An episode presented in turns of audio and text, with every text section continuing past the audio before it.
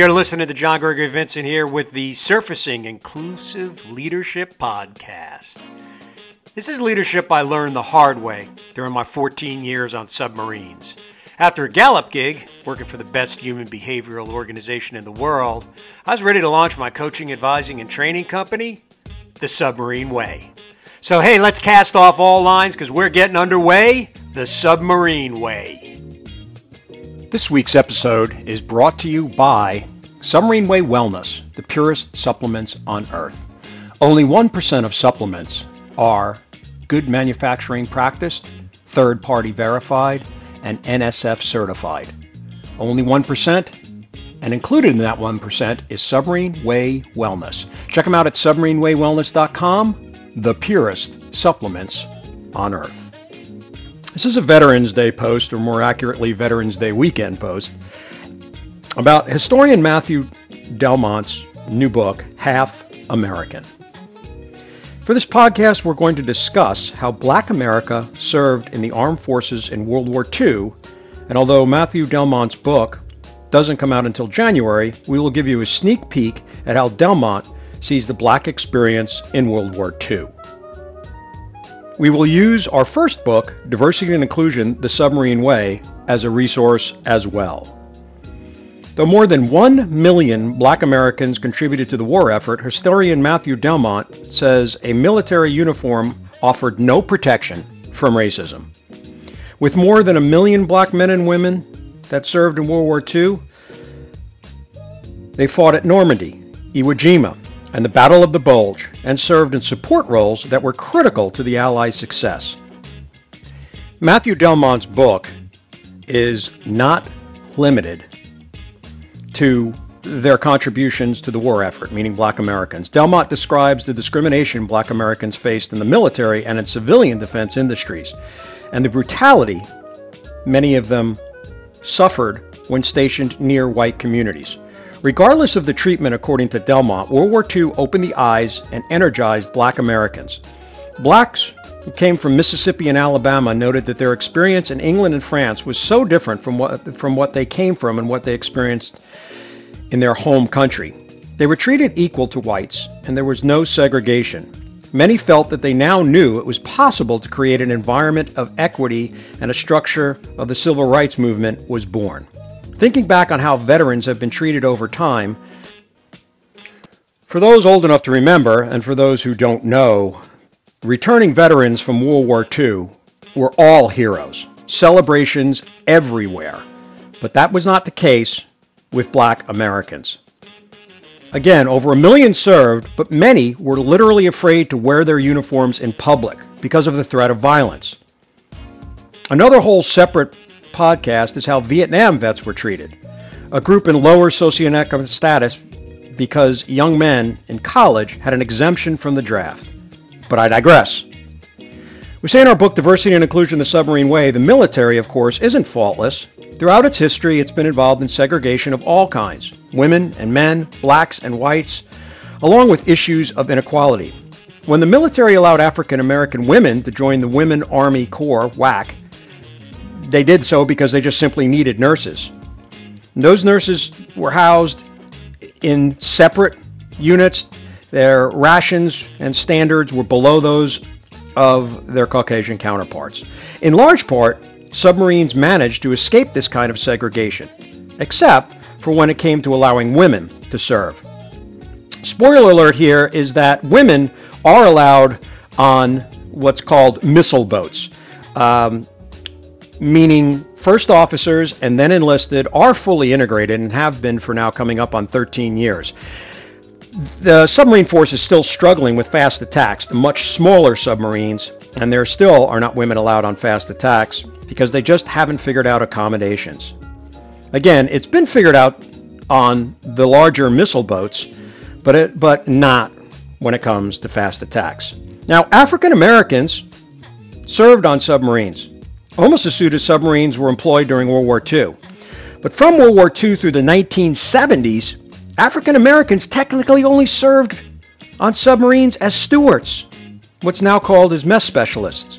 But in reality, they did everything. You have to on a submarine. No one, no one gets away with just doing one thing on a sub. You have sort of your rating, that's your you know primary job description, and then there's all the other things that you do. So you can't have one job. So first of all, you need to understand the makeup of a submarine, which is largely high school educated 18 to 22 year olds that are performing functions on the most sophisticated vessel in the world. And part of that crew are blacks, are Asians, are Hispanics. And you know what? Everyone matters if they contribute right after, right out of uh, diversity and inclusion the submarine way. And nobody cared if you were black, orange, purple, yellow. It made no difference. Because if you're contributing, you matter. And on a submarine, everyone contributes and everyone wears multiple hats. So there's a second basic concept here. You always have to have a greater purpose than just your job description. As I said earlier, each submariner does dozens of things necessary for the boat's operation. Before boarding a submarine, new crew members go through submarine school. You typically do this before you even go to your A school or, or, or your training in order to have your rating, your primary job when you get there. But you have to go to submarine school. And submarine school is where you learn every operation on a submarine. The hydraulics, the nuclear reactor. Obviously, they didn't have nuclear reactors, they had diesel uh, engines uh, in World War II and up until 1954 when the first nuclear submarine, uh, the Nautilus, was launched. But you have to understand how the whole submarine works before you ever even go and learn your machinist mate, you know, or in my case, a navigator, which was a quartermaster. You have to learn how a submarine works. Now, think about this in the private sector. When you onboard somebody, do you really let them know what all the different departments and all the different divisions, and if it's a tiny company, sort of what all the different people do? Do you explain to them that so that they can make more informed decisions? Of course, we don't. This is your job, this is what you do. Don't worry about what anybody else does. Just focus on your job a flawed approach. It's why these 18 to 22 year old high school educated uh, men and women can function at such a high level. They understand, including things like damage control. On a surface ship, there's a damage control party. Unthought, uh, uh, completely unthinkable on a submarine. Not slamming surface guys, but it's true. You have people that are specifically trained to fight things on a surface ship. On a submarine, everybody is trained. Everybody is trained. Because if a fire breaks out, the most common thing on a submarine, you better take care of it right now, or the whole boat could be lost. So that is what is so critical and so different. But I digress here, and I want to get back to uh, Delmont's talking about his book in other branches of the military. With very, very few exceptions, military segregation was maintained throughout the war, and it wasn't until 1948 when Truman signed an executive order that the military finally takes steps towards desegregation. And the thing that's kind of crazy, making, you know, as a historian to look back at this, is that there was no good military reason to have racial seg- segregation. In fact, it was the exact opposite. That it made a huge amount of logistical work for all branches of the military to have to do essentially everything in duplicate. They had to create separate units. They had, you know, separate barracks, separate eating facilities, separate recreational facilities. The only reason the military maintained this racial segregation during the war was to appease white racial prejudice. There's no other reason for it. It was horribly tactically and it's just a nightmare to basically double everything. There was no strategic or tactical reason to do it. And in fact, it drove costs up. According to Delmont about World War II, we think only of the frontline fighting troops, and, and you know, un- understandably, but in reality, that was only 10% of the entire military. Particularly for black Americans, the lion's share of their service was in supply and logistic roles. And it actually turns out that's really important because you can't fight a global war without bullets, without rifles, without eating food. So Delmont feels this logistical role blacks played helped win the war. So back to submarines. There was certainly bias. We weren't exempt from it, but when boots hit the steel deck, it was about getting the job done. Everyone matters if they contribute. bias faded into the background. What would your organization look like if you had the mindset of everyone matters if they contribute and everyone has to have an understanding of what everyone else does. Everyone has to have an understanding of quote unquote what makes your organization run, just like what makes a submarine run.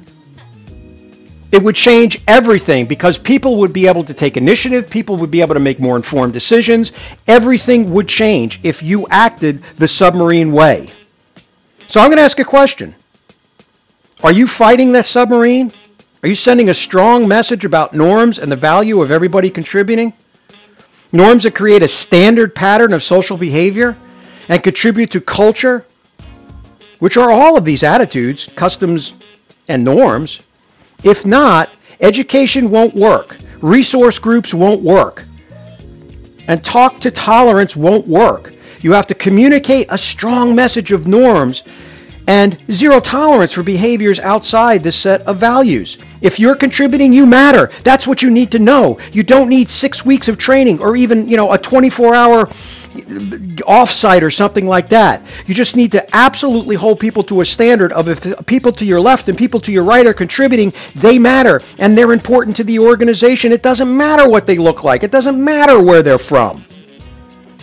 That's why things work so well on submarines. Is there bias? Of course. Is there signs of prejudice? Of course. But it is the exception, not the rule. Because if it becomes the rule with a certain group of people, not the people they're focused on, but they will be at peril and they will be gone.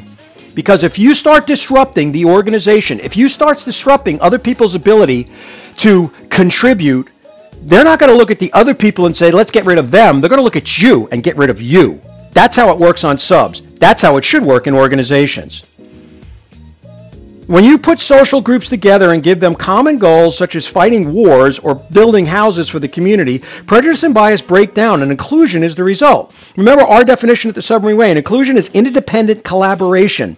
I need you. I may not like you. I may not want to go have dinner with you, but I need you in order to complete the mission. That mindset in an organization is absolutely powerful. Why? because you're taking lessons from the submarine force and you're applying it to your organization. If you're interested in our two books, uh, if the two books, I'm sorry, uh, we have two books. The other one is up Periscope, putting traditional leadership in the crosshairs. But we're talking about two books: Diversity and Inclusion: The Submarine Way. That's our book, and Matthew Delmont's new book, Half America. That's coming out in January. But we wanted, we, it's so powerful, we wanted to sort of highlight it here. And we also want to highlight, as we always do, the power of the submarine way. What do we do? We build leaders. We build that interdependent collaboration. Our definition of equity is not be fair. We don't know what that is, and we don't know how you can possibly be fair because that's an individual view. Our view of equity is talent based. My talent plus your talent is a powerful combination. We assess using quantitative tools, we coach individually, we coach the team, and we're constantly reinforcing so you can practice this, you can get used to it. We teach the submarine way. Let's have a conversation. You can find us on thesubmarineway.com, or you can reach out to me, John Gregory Vincent, or our founder and president, Deb Cake Fortin, on LinkedIn. And let's have a 10 or 15 minute conversation because you will never maximize the people in your organization without something like the submarine way. And something like the submarine way doesn't exist outside the submarine way because we have a published patent on this. So let's have a conversation. Let's maximize your organization and your people because your people are your only competitive advantage. This is John Gregory Vincent. This is Surfacing Inclusive Leadership. And please, folks, be well.